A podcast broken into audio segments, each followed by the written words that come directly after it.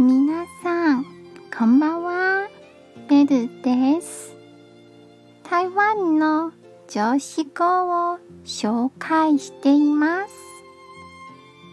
今日の言葉はこちらです。成功。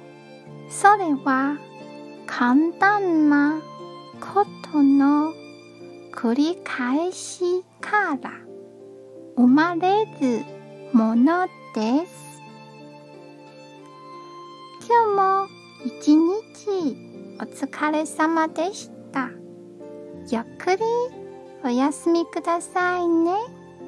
じゃあ、